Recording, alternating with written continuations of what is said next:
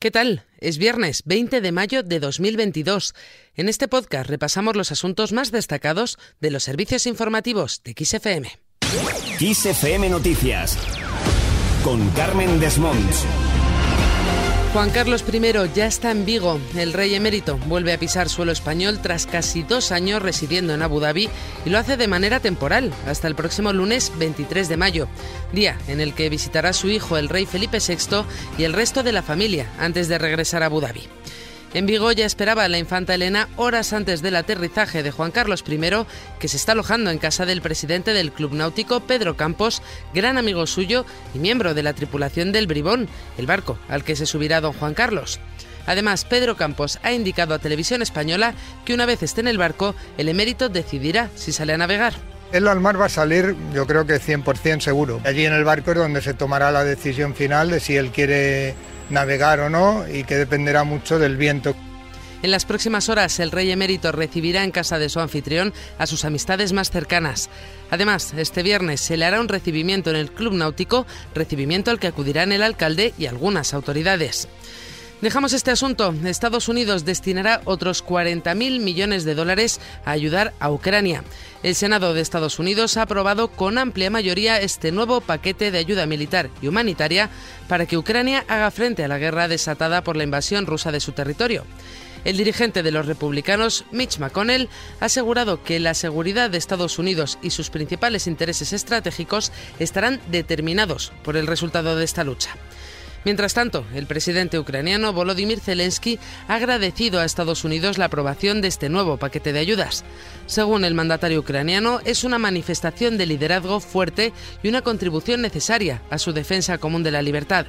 Zelensky también ha matizado que el déficit presupuestario de Ucrania es actualmente de 5.000 millones de dólares. Por otro lado, Moscú asegura que más de 1.700 combatientes se han rendido en Azovstal. Según el Ministerio de Defensa ruso, es el total de fuerzas ucranianas que se han entregado a las fuerzas rusas desde el lunes. Estos centenares de soldados pertenecen al llamado Batallón de Azov, aunque todavía no se ha revelado cuántos defensores quedan aún en la planta siderúrgica.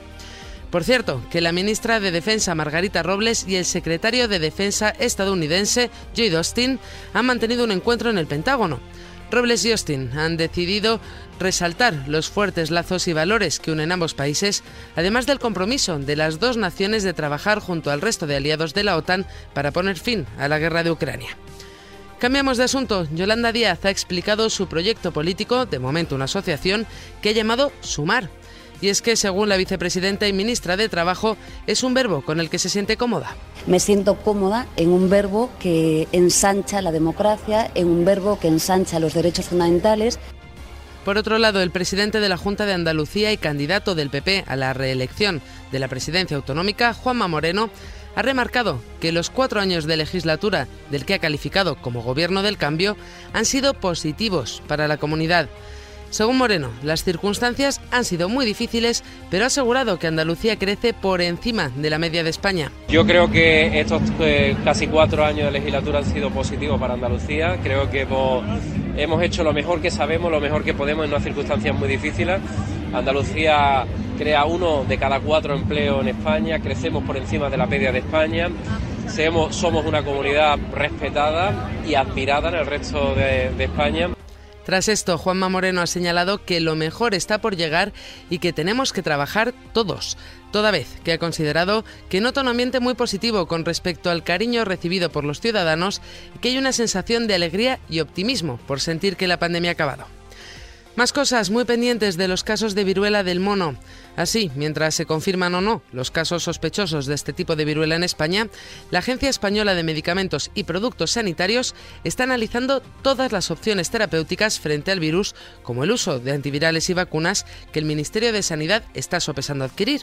Ayer, la Comunidad de Madrid confirmó siete casos de viruela del mono y ha elevado de 24 a 28 los sospechosos pendientes de la prueba de confirmación de la enfermedad. Continuamos en Madrid, donde hoy arranca el Congreso Extraordinario del PP de Madrid. Isabel Díaz Ayuso saldrá como presidenta del partido en la región y lo hará arropada por el líder de los populares, Alberto Núñez Feijo. Y terminamos con una buena noticia.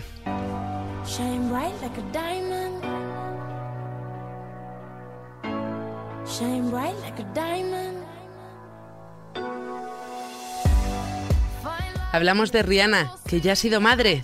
La de Barbados y su marido, el rapero Asap Rocky, han dado la bienvenida a su primer hijo. Según distintos medios, habría nacido el pasado día 13 de mayo y se trataría de un chico. Eso sí, la pareja no lo ha confirmado ni tampoco ha dicho aún cómo se llama el pequeño. Con esto lo dejamos. Recuerda que la información continúa actualizada puntualmente cada hora en los boletines de XFM en directo. Adiós.